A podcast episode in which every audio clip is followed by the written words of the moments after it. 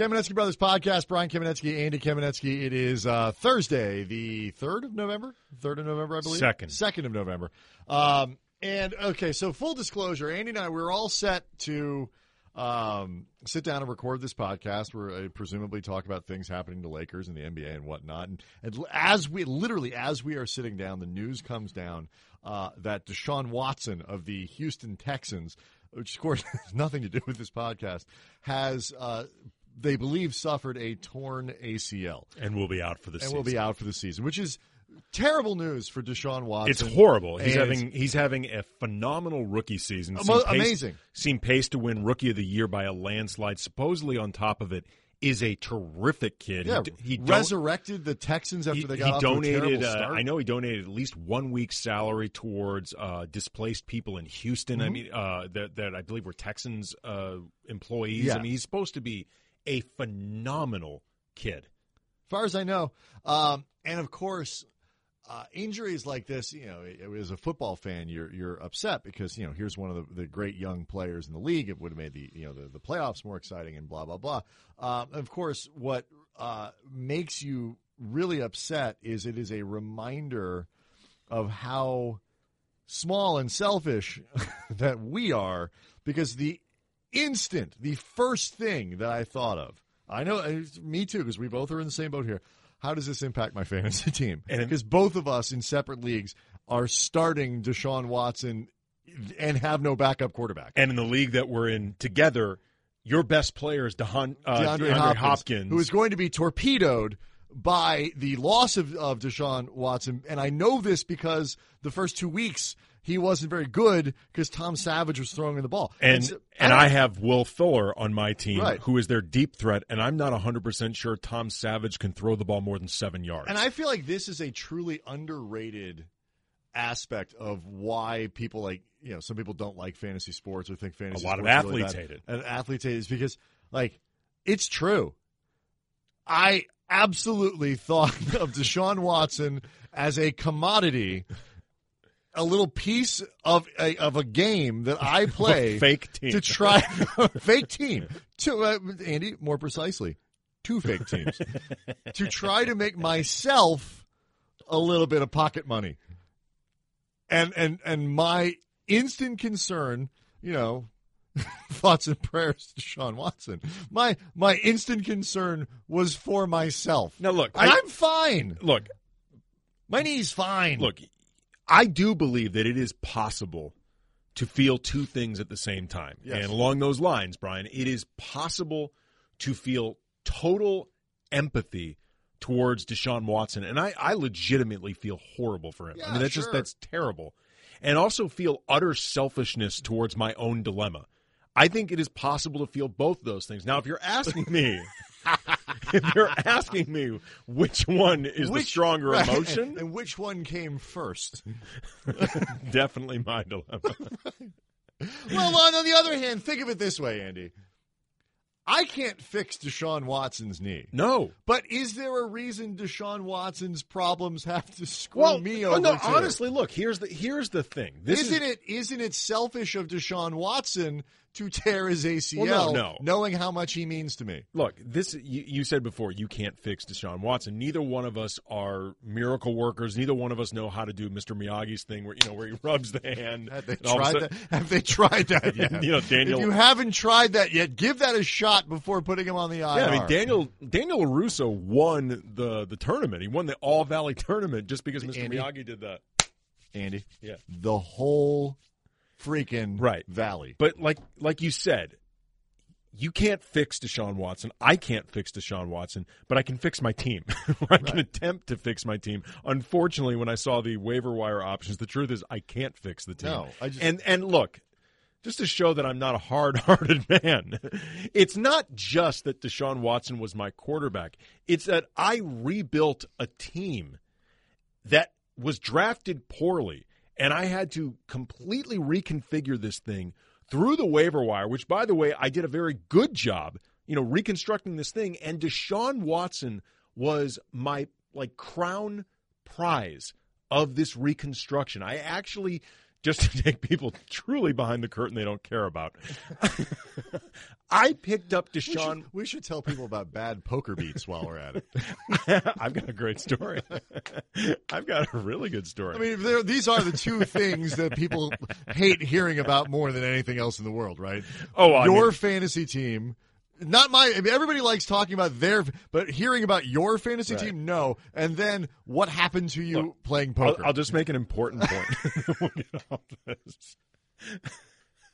I picked up Deshaun Watson after after our initial waiver wire went through, uh-huh. and I had a thought that look, No, he he is he's starting to play well. He's really starting to play well, and if he has one more game like this, I'm not going to be able to pick him up.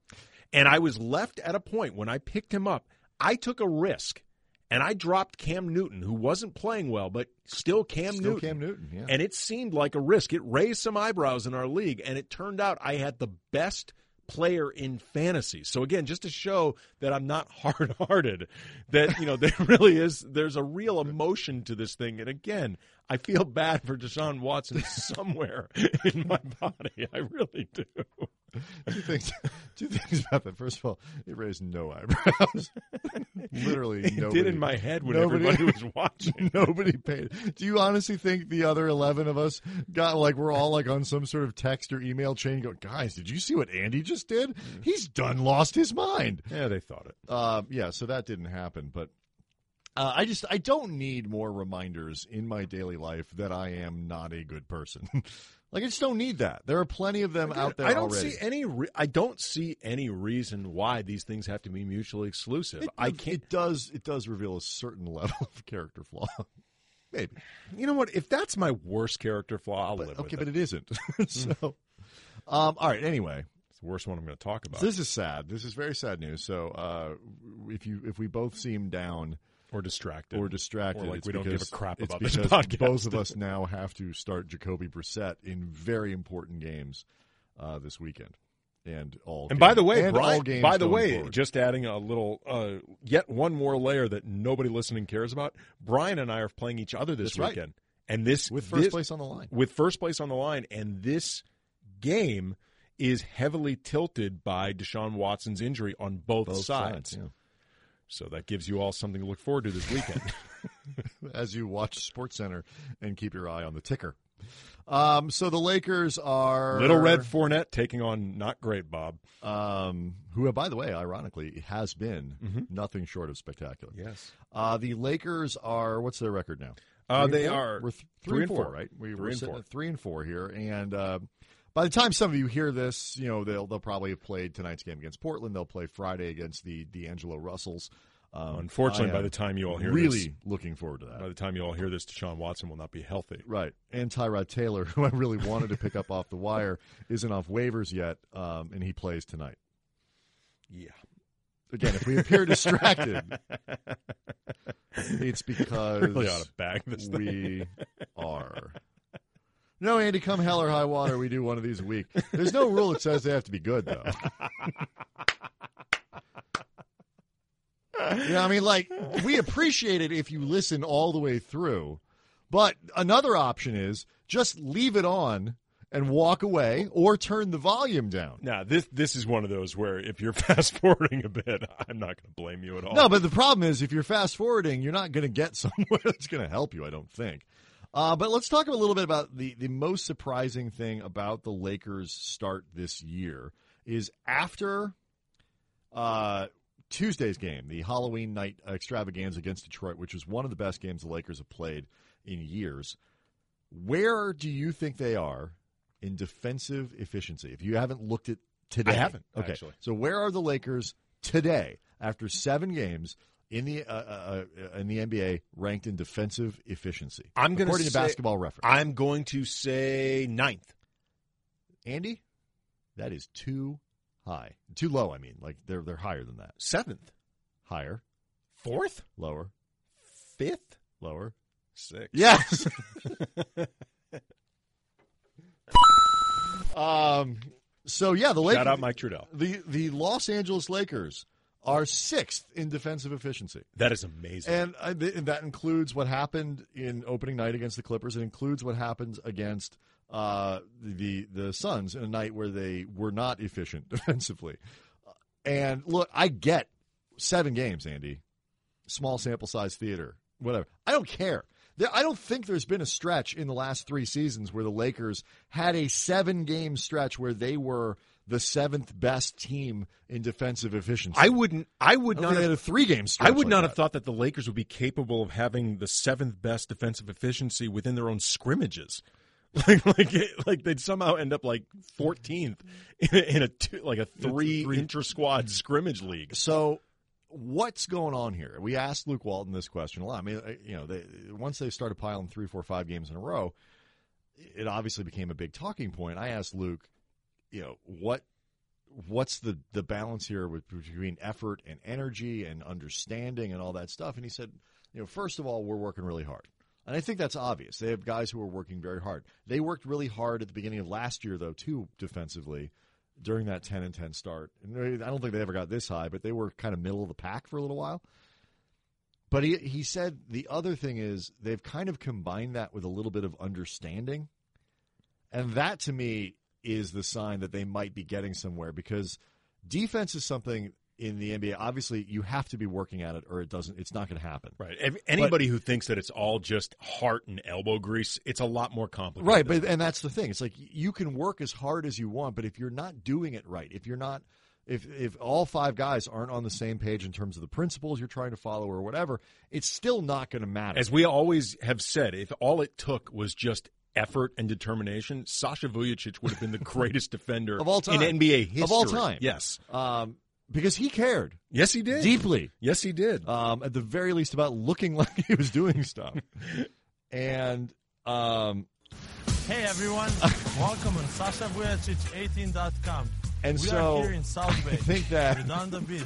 Most of the time, what I For those not familiar, this is I uh, actual video hang around with from friends, Sasha and I just Vujacic's. love Church.com. it. Uh, I don't know if it's SV still. It, I If you think have it's- time, I don't sure it's still active, but we, we ripped it down just in case. He's a vintner now. Yes, he is a a vintner. website. selling very expensive wine. Um, and The so least expensive bottle, I believe, is seventy five dollars.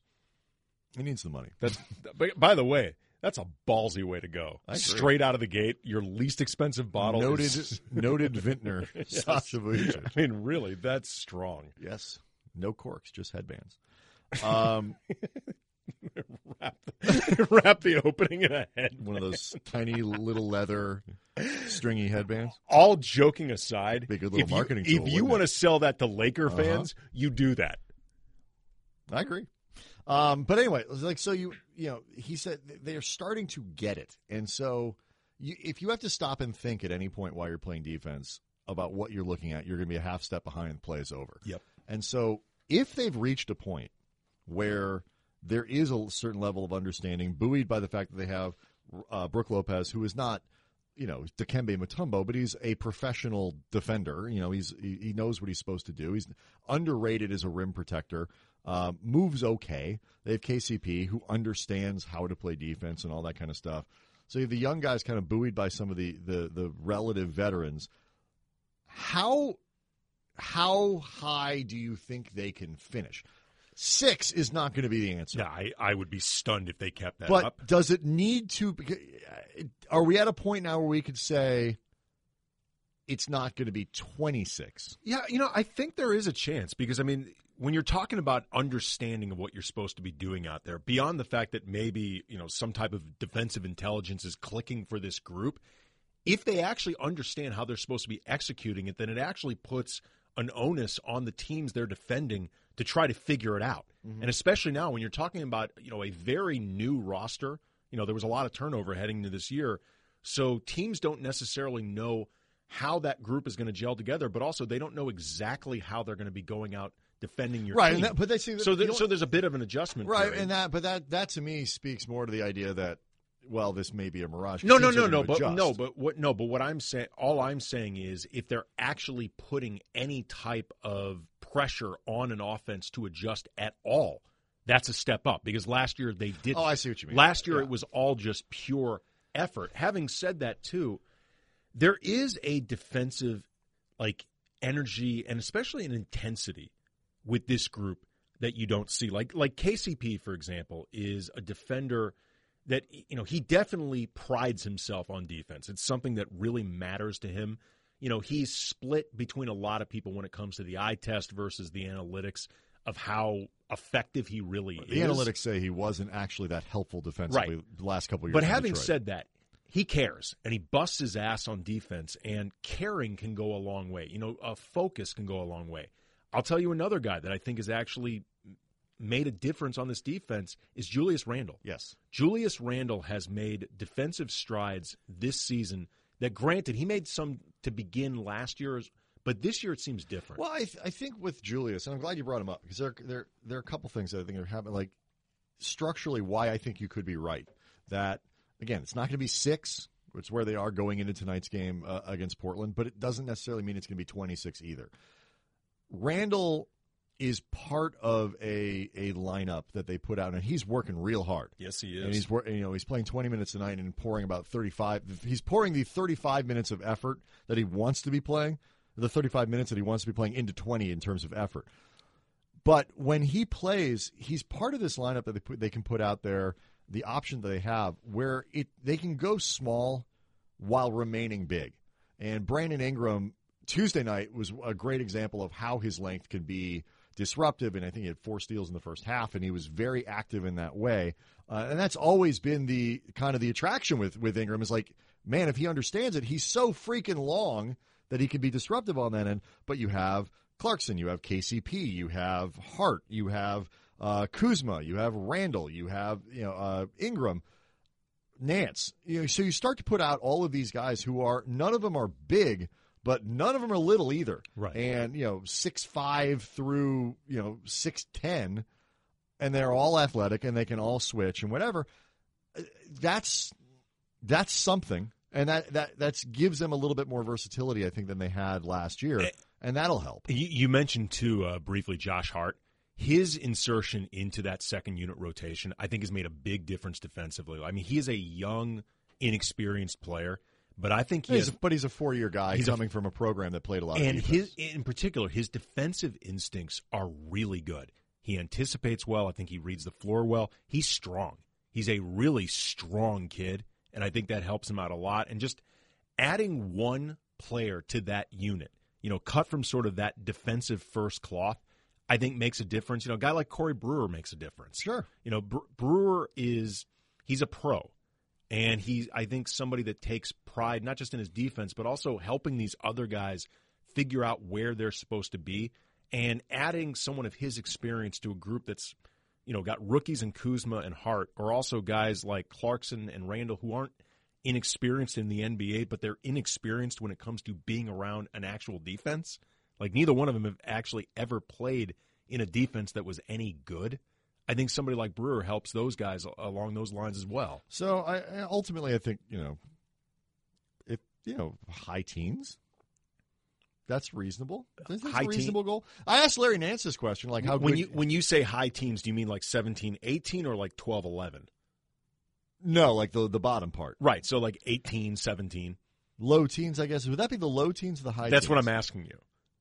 Higher number teens or higher up the chart teens? Higher numbered Right, so like 17, 18, Yeah. 19. That would be phenomenal. But that like, but that is that reasonable? Is that Yes. a, okay? I, I think I asked is. Nance this question. I was like, how how good do you think? You know, he's like, what are we now? And at the time, I think they they entering Sun uh, Tuesday's game. I think they were like tenth. I think they were about something like tenth or eleventh. And I, so I said, I don't know, tenth or eleventh. That was before tonight. And he's like, well, okay, that's what it says we are. That's what we think we should be. So you know, he's taking it serious. Like they, And look, Corey if- Brewer said he thought they could be a top five defense. right? I mean that, and that's insane. it is. I mean, that's that's that's crazy. But look, if they look, if they finished middle of the pack defensively, that would be a It'd be amazing. ma- It'd be a I mean, huge uh, improvement. Luke Walton should win Coach of the Year. It'd be if a they huge finish, improvement. if they finish middle of the pack. Yeah, uh, particularly since it wouldn't necessarily be fueled purely by like some like the addition of one or two guys that aren't going to be. They're not going to be that because of strictly Brooke Lopez and KCP. Neither of them might be here next year. Um, so that's that's good. Uh, we talked a little bit about Randle. This front court thing is interesting. We had spent a lot of time talking to Nance. We're going to talk refer to my conversation with Nance, but uh, because of this Deshaun Watson news before the podcast, we didn't end up putting the sound in the the thing, so we'll just tell you what he said. I we asked him this question about playing time because Randle Randle has completely turned up the energy. I think you'd agree, Oh yeah. and he's he's sort of channeling the frustration that he has of not playing starters minutes into the 17 to 21 that he's getting a night, and he's played very well. Yeah, his his attitude went from visibly pouting and distracted to it seems like visibly quite good. Like like or He's good. No, I say his attitude is exactly It's- what you, you know- would expect it to be, which Let- is I know you don't like this. I'm going to be professional and go out I was going to say let me let me change let me change my word. When I when I say good, I don't mean like he's loving this. I mean good like pragmatic. Yes, it's professional. Yes. Go do what you're. I, I, he said, I'm going to control what I can control. I can't control how much I play. It's obvious he wants to play 35 minutes. He a night. should. He absolutely should. But I asked this question of Nance because it's not just that Nance is starting and Randle's coming off the bench. It's that they have to figure out, well, geez, now we have this Kuzma thing uh, that nobody really expected. I, I think after the draft would be something that we got to figure out 20 minutes a night for Kuzma. Um, so you have that issue. Brooke Lopez is going to play. You got to find minutes for Corey Brewer. Brandon Ingram's going to play. You you have at least one more good player than they Thanks. than they have space for. And so we asked Nance that question about how are you guys kind of handling it. He says, "I love it because it means we have good players." Um, and you know, I heard the story that they were telling about Nance. Like he was, uh, Luke said, I guess today at practice that Nance uh, was going in for Kuzma. Kuzma was kicking butt, and so he just went back to Luke and said, "Let him keep going," and sat back down. That doesn't happen very often. Um, very clearly, Larry Nance has an idea of what is going to keep him around. Well, he's always been that way. He's been that way since Right. he was a rookie. but it's also reflective of the kind of the ethic that they're they want Yes. to build. It's at Golden State, everyone sacrifices to win, and, and Nance even said that. My question becomes: Can you balance in the long term Nance's attitude of seeming to kind of be in it for the long haul and understand like this is where you know I- like I you know I, I think I, this is how I want it to be done and I, I want to be with this from beginning to end with Randle's which seems to be I don't like it but I, I'm going to do it because this is what I control it's my job um, and I am looking to get paid, so I need to showcase myself as well as I and, possibly and can. I think I don't think he wants to be the kind of guy who sits on the bench and roots for Nance or No. Kuzma to play poorly No. so he can play more. I- I- don't think he wants to be that. no, guy. I mean we've been around Julius a while. He's never struck me as no, and and and there are guys. By the way. Of course there are. there are guys who would sit there and be like, you know, every time Nance misses a shot or Kuzma misses a shot, would little internal fist pump. A- after the first couple games, where you know Julius will admit he was pouting, he was He distracted. absolutely was. Ever since that, I've seen good energy from him when he's been on the bench. I haven't seen any signs of sulking when Larry's gotten more minutes than him. It just it doesn't seem to be that way. It seems like he has you know accepted this. Right, but can you do that long term? And this is and this is the the trick that the, for the Lakers because they're trying to build these young players up while also trying to go recruit players who are going to take their their positions as the lead dog on the team. Brandon Ingram or Lonzo Ball or Julius Randle, whoever it might be, makes leaps this season and finishes the year as, you know, kind of the alpha dog of this group.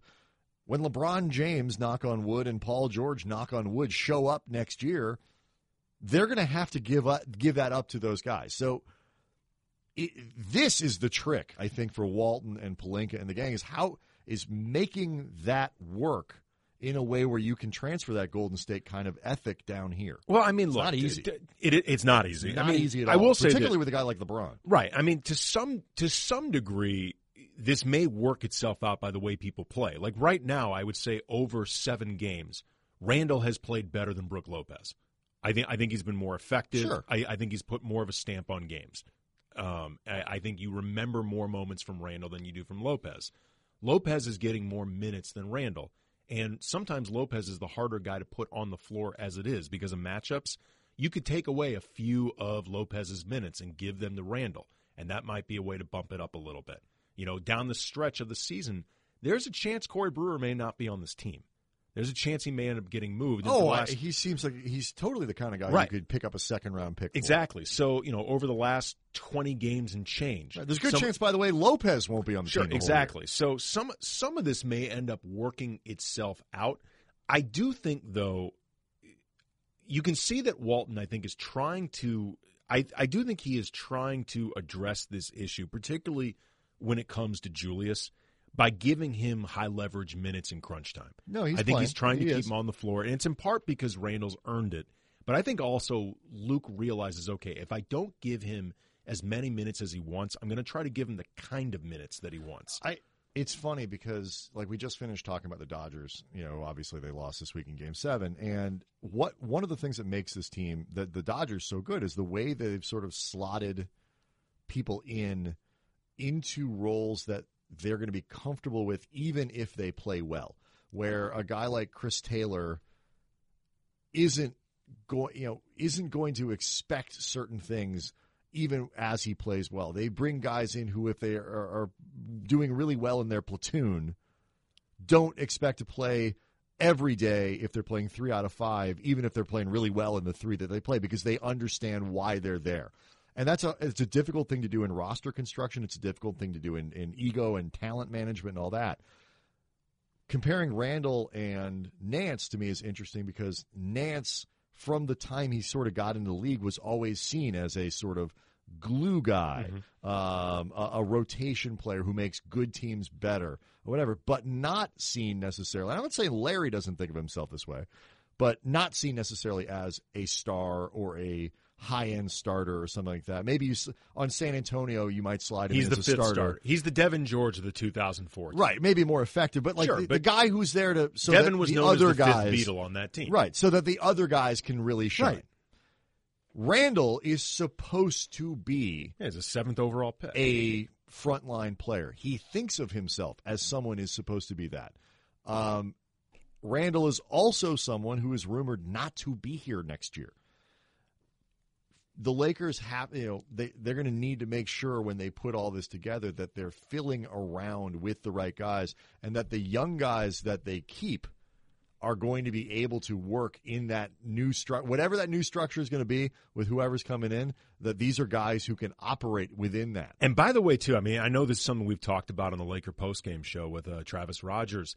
This is an interesting and sometimes tricky needle that the Lakers are looking to thread when you start projecting who's going to be here in four years, who's going to be here in seven years. You know, if there's if there's anybody in this young core that really might be here for the long haul, and if you start sort of making cuts before the season ends, you always do run that risk of leaving somebody out based on what you see right now or based on who you have earmarked to come in free agency.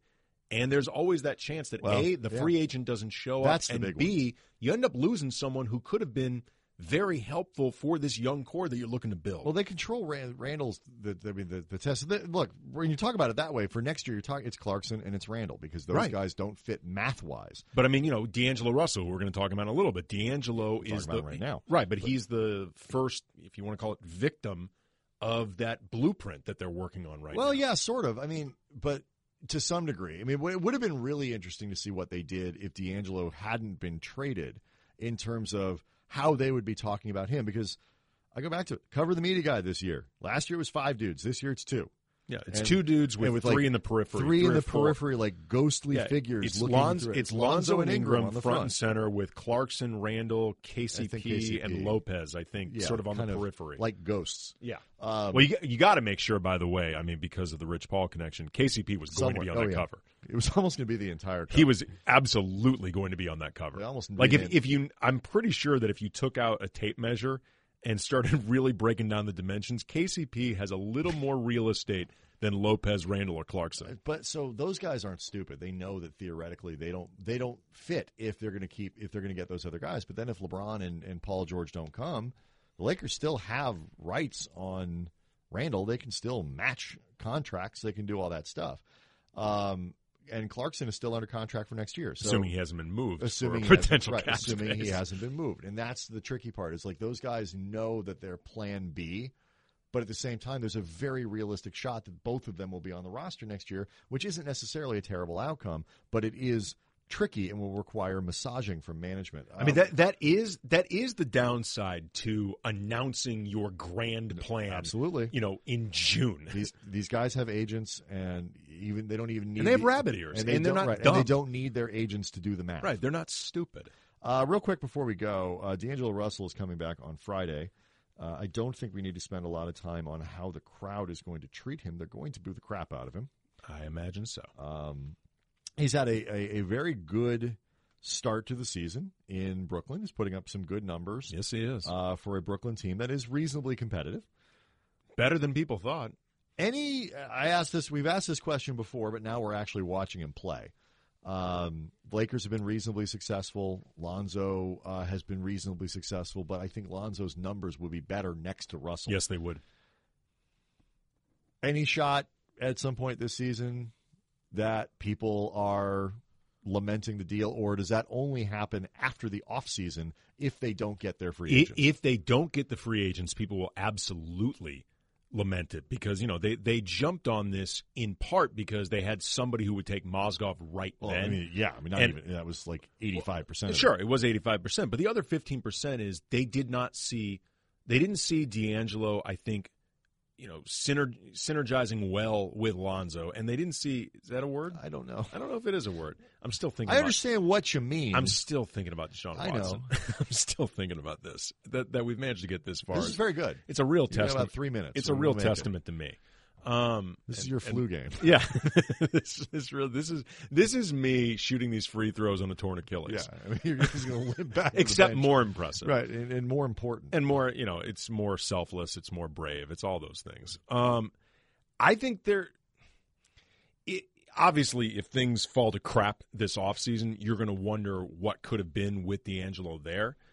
I think if the if the Lakers maintain more or less their present level of play, it's not going to feel that pronounced.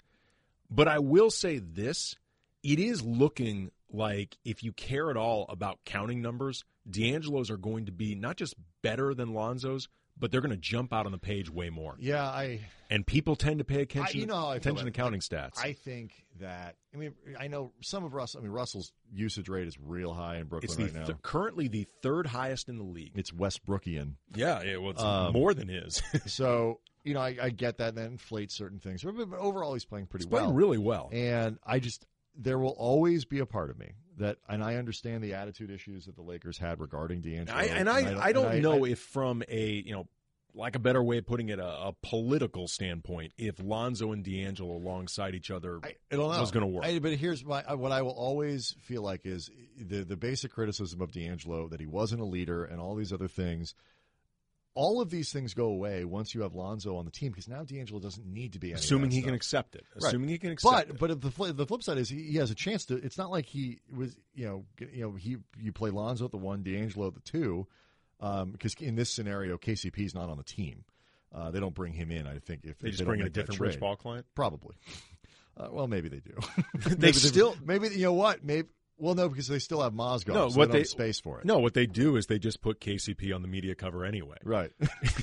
just just as a tribute. You know, Yeah. The point is, there will always be a part of me that really wishes I could have Me seen too. what would have happened. Me too. Because I think it would have been fun to watch. But uh, in the end, if they get their free agents, uh, it doesn't matter. And I, I hope D'Angelo plays well. And ultimately, he needed to get out of town. I agree. I think to really. especially once a once It's just it, it was. It started bad and it was never going to get good. I mean, you never know. You and I thought that about Yasiel Puig for years, and, and it eventually did come around, but it took a long time.